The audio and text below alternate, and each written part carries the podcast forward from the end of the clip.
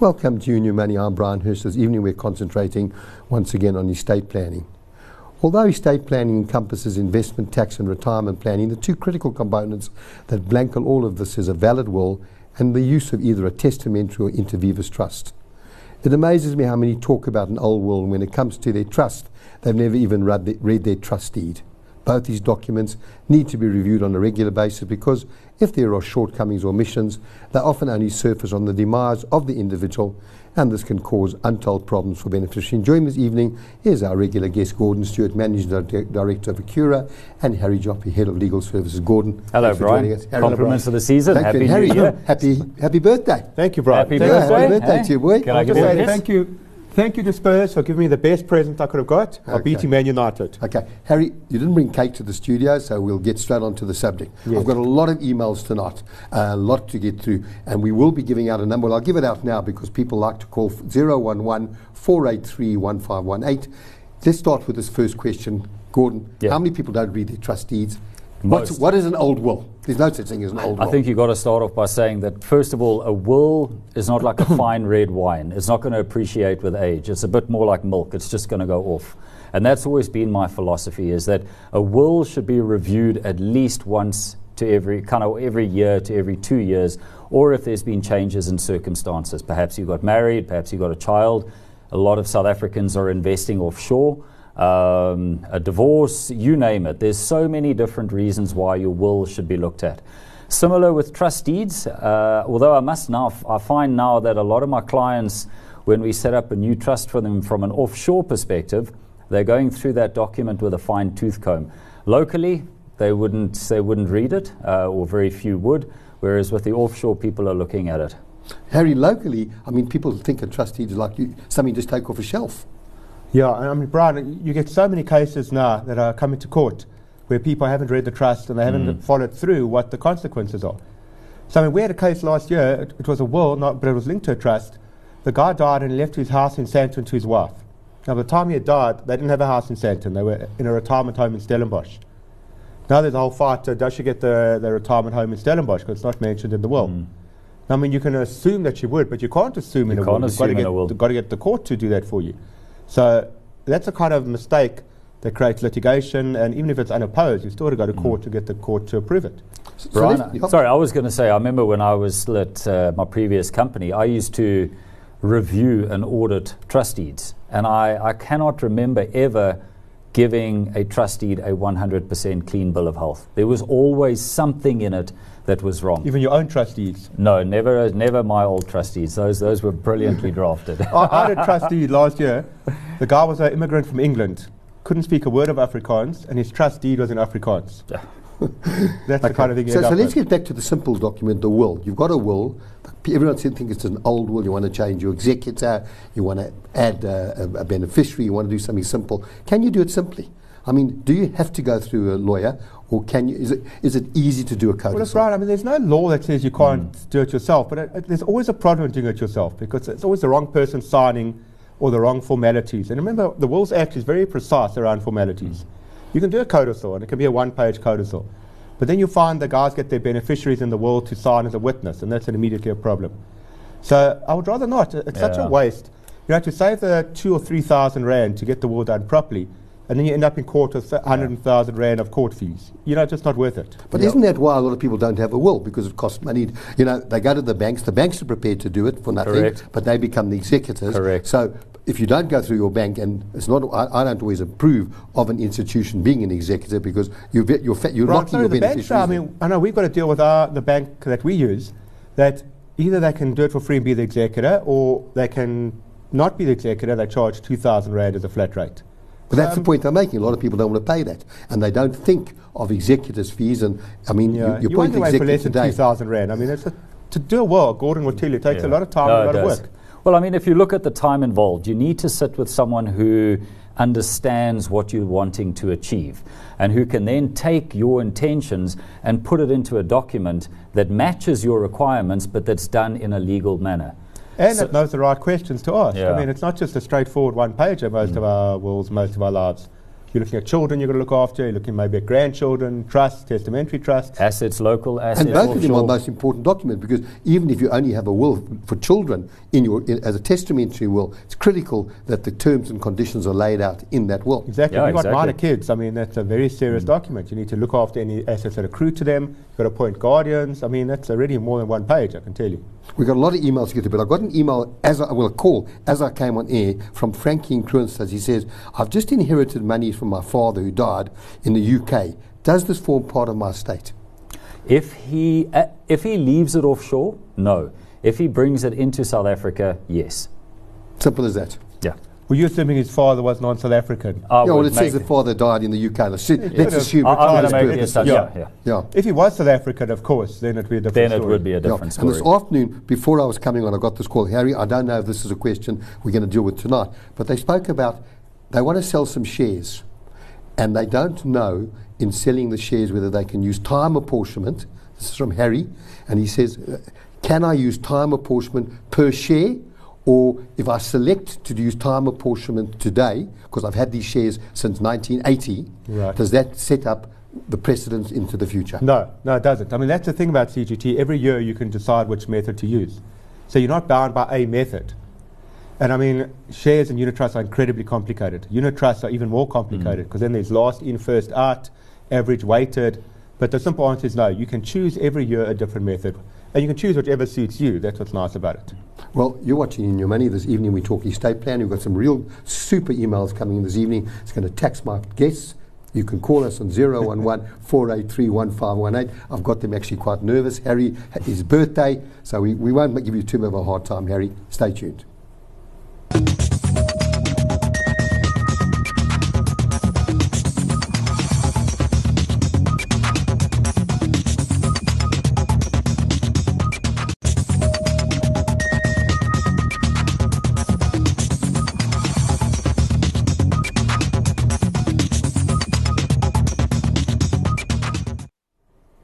Welcome back to New Money. This evening we're discussing estate planning.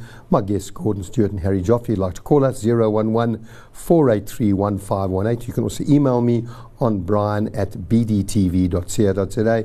Leah in Johannesburg said, My situation is as follows. I've left my assets to my needier children in a trust. The trustees will be the child who's the major, the financial advisor, and an independent trustee. How can I avoid one of the brothers or sisters trying to take control? Can I write this into the trust? How would that brother or sister take control? Okay, so let's le- let's examine this. It says that, that I'm going to leave it to needier children, so which means Yeah. she's obviously leaving out some of her kids. Yeah.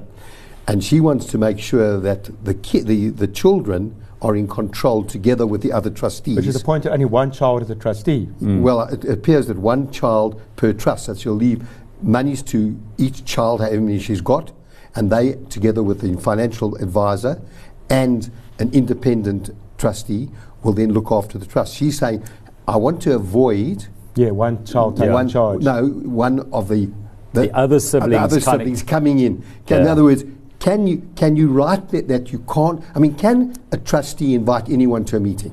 No, no. I mean, you, you would need the permission of the other trustees before you could just start randomly inviting in people who are either not trustees or They've not even interest, beneficiaries. Exactly. They've got to have an interest They've that got to have an interest. Second of all, look, there's nothing stopping the, let's say, the child who is the trustee.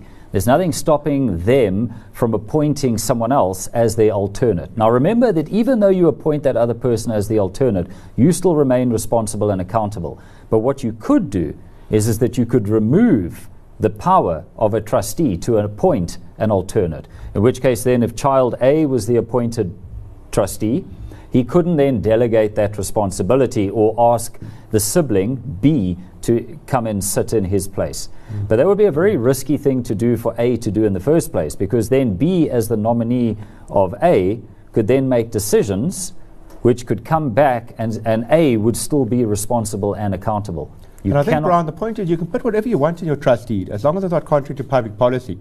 You can put whatever you want. You can Yeah. exclude whatever you want. There's no obligation to include people. Well, let's take our first call of the evening, you can still call us on 011 483 1518. Ivan, go ahead with the question, please. Hello, Brian. Yes, uh, my name is Ivan. I have a will drafted, but it's in Afrikaans, I've been told that um, it, when I pass away, my will that's drafted in Afrikaans won't be acceptable at the, in, in the uh, Supreme Court to be settled. Is that correct? I doubt No, it. no, that's Harry. not true. I think No. I mean, there might be a bit of confusion. If you've got overseas assets Hmm. and you want to use your local will to cover your overseas assets, then obviously Afrikaans will is a problem for overseas because the, the master of the High Court in the UK won't understand Afrikaans. You'll have to have it translated. So what are the official languages? In the UK, not Hmm. yet. But uh, in South Africa, it's still one of the 11 official languages. There's no problem. You don't have to have it in No. any particular language, as long as it's one of the official languages. There is, there was a bit of an urban legend going around at one stage Mm. that there wasn't, you know, people at the master didn't necessarily understand Afrikaans, so therefore it could cause problems. But it's if it's an Afrikaans, it's one of the official languages. There's no legal problem. There's no legal issue. Johnny in Johannesburg says, What are the steps that I need to take to become a non resident in South Africa for tax purposes? Well, you'd need to cease to be a South African tax resident, but what a lot of people don't realize you've is got that experience, Gordon. I mean, Well, yeah, well, how I'm long do you have to? Be? I mean, is that 330 day rule No, that you've got to be out no. for a They- minimum? I think what's im- there's there's two types of tax residents in SA. There's Exactly. ordinarily resident and there's resident in terms of the physical presence test. Mm. So ordinarily resident is what all of us are. I sit in Mauritius. I'm still ordinarily resident, and I for me to cease to be ordinarily resident is also a deemed capital gains tax event on my global assets, barring certain assets here in South Africa like immovable property. So you need to go through a formal process and stop being a South African tax resident, and it's a process you go through SARS, but there is a tax consequence attached. But, but, but, so what about the 183 Well, days? that's the second test. I mean, that's what That's- Gordon was talking about. So if you out, and it's, it's not one year, it's over a five-year period. So if you're out over a five-year period, and you're not in South Africa for so many days, and you're not ordinarily resident, Yeah. the two together, Yeah. then you can still break your residency. But that's The- not in year one. That's in year six. So when do you stop? Bec- I mean, when do you stop declaring income, your offshore income? If, let's say, in your case, Gordon, you live in Mauritius When now. you see, okay, I've got two types of income. I've got active and I've got passive. My active income Yes. is technically still taxable in South Africa as part of my gross income, but it's excluded because of a particular unilateral provision in the Income Tax Act, Section 10102. We've discussed that before on the show, Brian. And that says that if I spend 183 days out the country with one continuous period of 60 days, then that is excluded from my South African taxable income. So that's something totally separate. That's what almost we would call unilateral tax relief in terms of the income tax. That's a specific Act. exemption, which, Yeah. as we discussed, might be on the way out or might be reduced. Mm. It's probably going to be reduced to a certain fixed amount of a million rand. The physical presence test is, is that let's say we had someone in the UK who decided that they wanted to come to South Africa and spend the time in Cape Town. Actually, a bad example. Um, but then they would look to see, right, 91 days in the year of assessment was that person here. 91 days in the previous five years. And it's always and 91 year and 91 previous five and aggregate of mm. 915. If you tick all of those boxes, then you become a South African tax resident on your global income. And non residents are only taxed according to source, whereas tax residents are taxed on global. So let me take that question a bit further in then. When do you become not liable for estate duty as an ex-South African? If I now go Estate and live duty or income tax? for estate duty, Oh, well, now you're getting very complicated, There's Brian. no definition for that. Yeah, you see, because estate duty is ordinarily resident. There's Yeah. no time test. And ordinarily resident is so difficult. I mean, we've been talking to Gordon. You know, you can leave the country and you can leave a flat here to come back to, or a gym membership mm. here, or you can have children here that you come and visit. And they can say that you're still ordinarily resident here. In fact, we've been told that they actually track your Facebook account if you leave the country and they check when you're coming back and how often you come back, and they can track your passport. And again, they just want to see that you haven't cut ties with South Africa. And it's not a time test anymore, it's an actual It's your subjective intention. test. What so if you you immigrate to what you do. Australia, because Australia doesn't have estate duty, inheritance taxes, Yeah. and everything, and you take everything out with you, Yeah. you will not be res- liable for estate duty in South Africa. That's correct. That's correct. You've got no assets left in South Yeah. Africa. Yes. But Jo- just sorry on that, if you were an Australian who had assets in South Africa, then you would be subject to a state duty tax here in South Africa on those assets. On your, as in the source principle, yes. Yeah. Zaid in Johannesburg says, please could you comment on situs tax, which is levied on US, U, offshore US and UK investments upon the death of an investor? Gordon, that's your favourite. Yeah, that, that it's, it's I mean, that, that, that could take a program on its own. It would, and, it, and it's actually a very punitive tax. But let's just look at it in a brief kind of nutshell. Uh, as a non resident alien in America, anything over 60,000 US dollars is taxed at 40%. And in the UK, if it's a situs based asset, in other words, if the asset sits in the UK, uh, then anything over £325,000 is taxed at 40%. Right, sorry, I've got to throw in here. And And there is a rollover in the UK, not in the US. There's a rollover in the UK, not in the US. I've got to throw in a plug here for our product. If you've got offshore estate duty problems like this in America or the US, Discovery have got an offshore life policy which pays out in dollars anywhere in the world, which is ideal to cover these offshore estate duties. That's one of the main reasons we've set it up. and I think you t- said last time if you leave that bene- the beneficiary to a trust, it doesn't attract any estate And no duties estate duty in South Africa, correct. So a bottom drawer trust would work very well there. So, And exactly. that's, So and that's where you say create a trust now, Yeah. uh, but don't put any assets in. That's what you, you It's set up Exactly. to Gordon. That, that's the what you, benefits. one yeah. of the things that you Yeah, get you the advocate. foundation up and running, and then wait, wait to inherit on, on death. and also the beauty of that bottom drawer trust is you can actually set up all the terms and conditions now. Exactly. And Plus rather- a letter of wishes, Yeah. as opposed to trying to do it through an offshore will, which has reference to a testamentary trust. You, as the South African, don't know the executors. You don't know the trustees of that. There's no letter of wishes. Where if you go to the bottom drawer trust, you can get all of that in place now. Establish the relationship, establish the uh, letter of wishes, and it's in place waiting to receive I the think, Brian, it's important that you've got the liquidity to pay these offshore taxes, offshore duties, and that product is a Mm. great way to create that liquidity. Well, let me quickly take Wayne. Wayne, go ahead with the question. Hi, Brian. I, I know with uh, power of attorneys, they fall away um, when you become incapacitated. Who checks on these things? How often are they reviewed to make sure they're still valid by the institutions? Okay, Wayne, we'll answer, we'll, we'll answer in the next segment. We've got to take a break. You're watching your new money. You can call us 011 483 1518. Stay tuned. We'll be back shortly.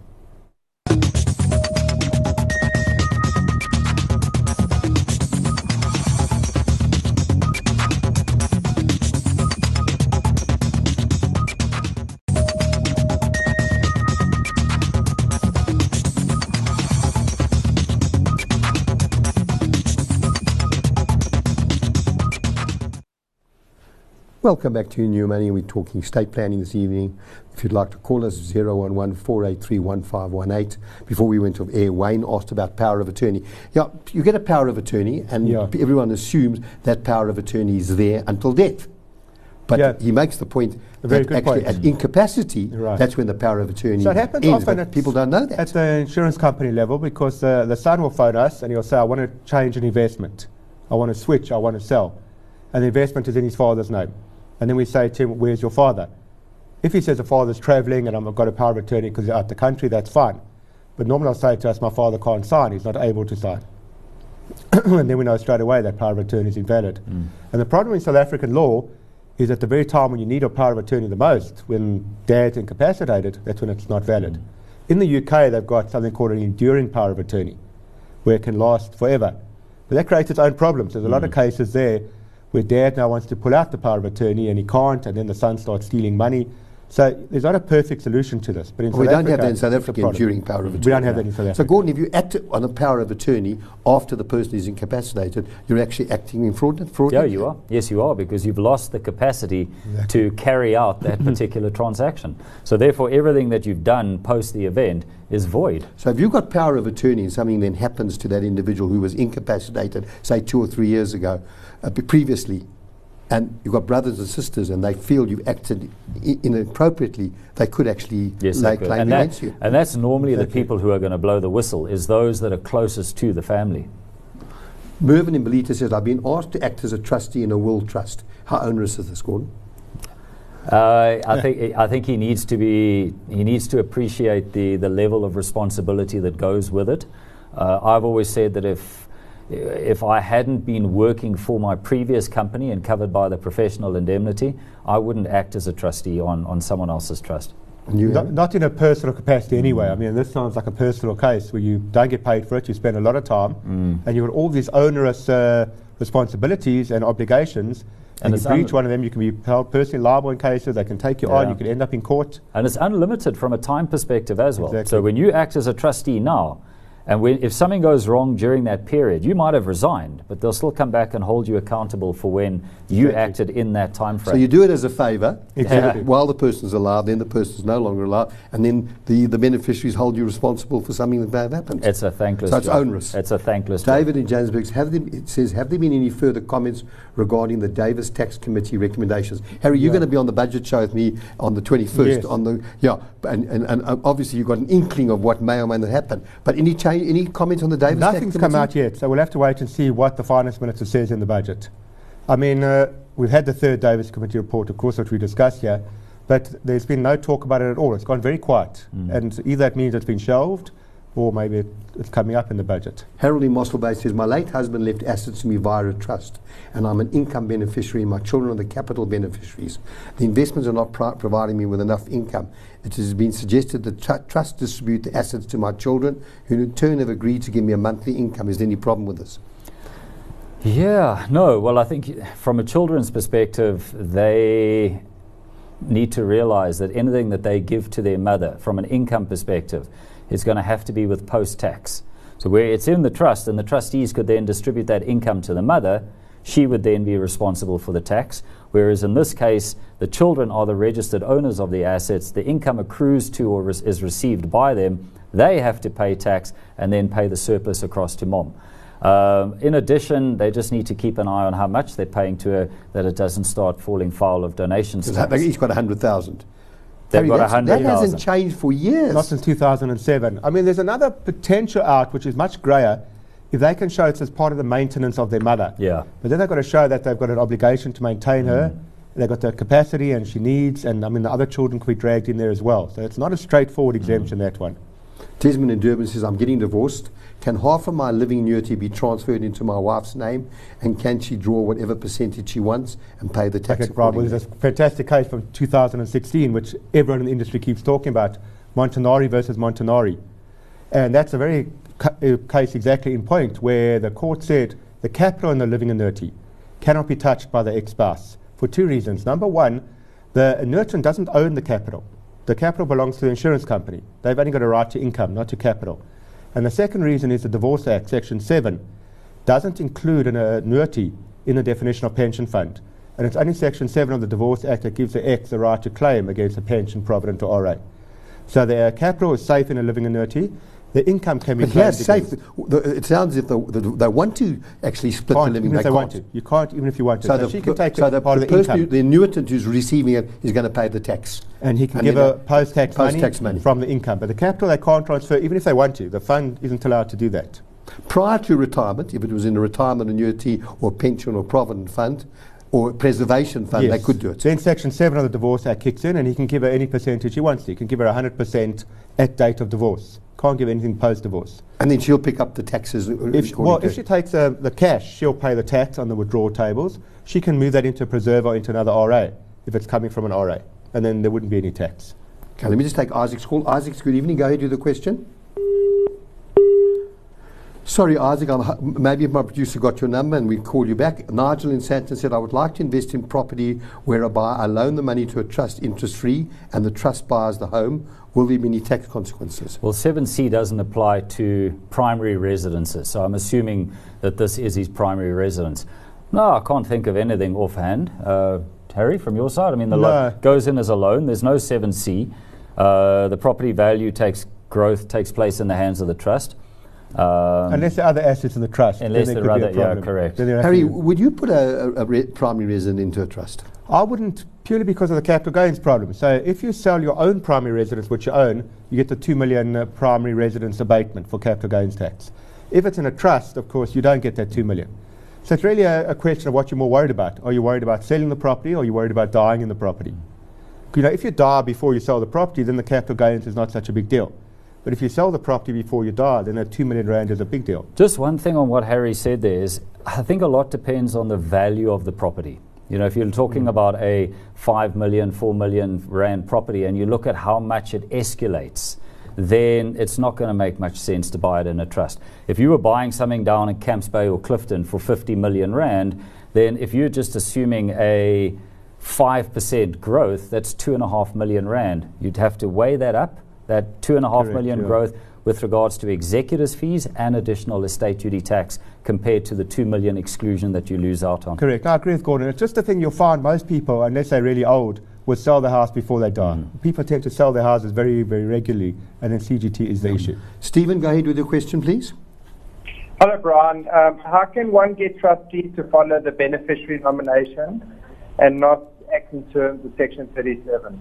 Are you talking about pension funds? Must be. Oh, it's- yeah. well, be. you I see, don't you think can't. You can't. Yeah. Section 37C overrides Let's anything explain you it. do. Mm. Under a life policy or any other investment, you can leave it to a beneficiary. Correct. Under a retirement fund, you may nominate a beneficiary. Which is just a guide. It's a guide to the mm. trustees. Mm. And under Section 37C, they will have to determine who are the dependents. So pension, provident, RA or preserver, 37C kicks in and the trustees have to exercise their discretion.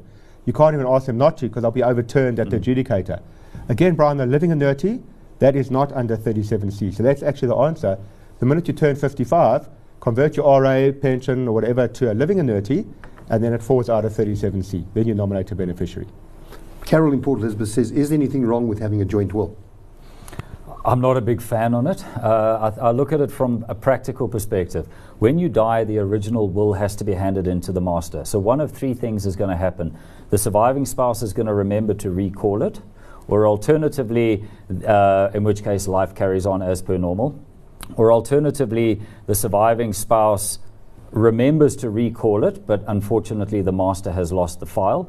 Or worst case scenario, the surviving spouse forgets to recall it, and then when they die, no one can find a will, in which case then they assume they've died intestate. And that's usually what happens anyway, is Correct. they forget to do that. And Brian, the other problem with joint will is that you normally find that it's the wife who loses any say because the husband then nominates the executor and she's stuck with that executor. It, it just there's no, there's no reason in 2018 for a joint will. You know what? The only thing about a joint will is, is that you're just saving paper. That's, that's the only reason. I agree. Well, you can never anticipate what the future holds. However, you can ensure that your loved ones are taken care of long after you've passed on. The concept of estate planning is to help you make the right choices in securing the financial well-being of those you have left behind. It's important that you have access to all the right service providers who can give you the best possible advice in aspects of drafting wills and trust deeds. A regular review of these is essential. Gordon, Harry, Thanks, thank Brian. you very much for joining me. Thank you, Brian. It's important to note that our program is to provide information and should not be construed as advice. Next week's program will focus on investments. You need to get hold of me. My details will appear on the screen. I'd like to thank you for watching and good night.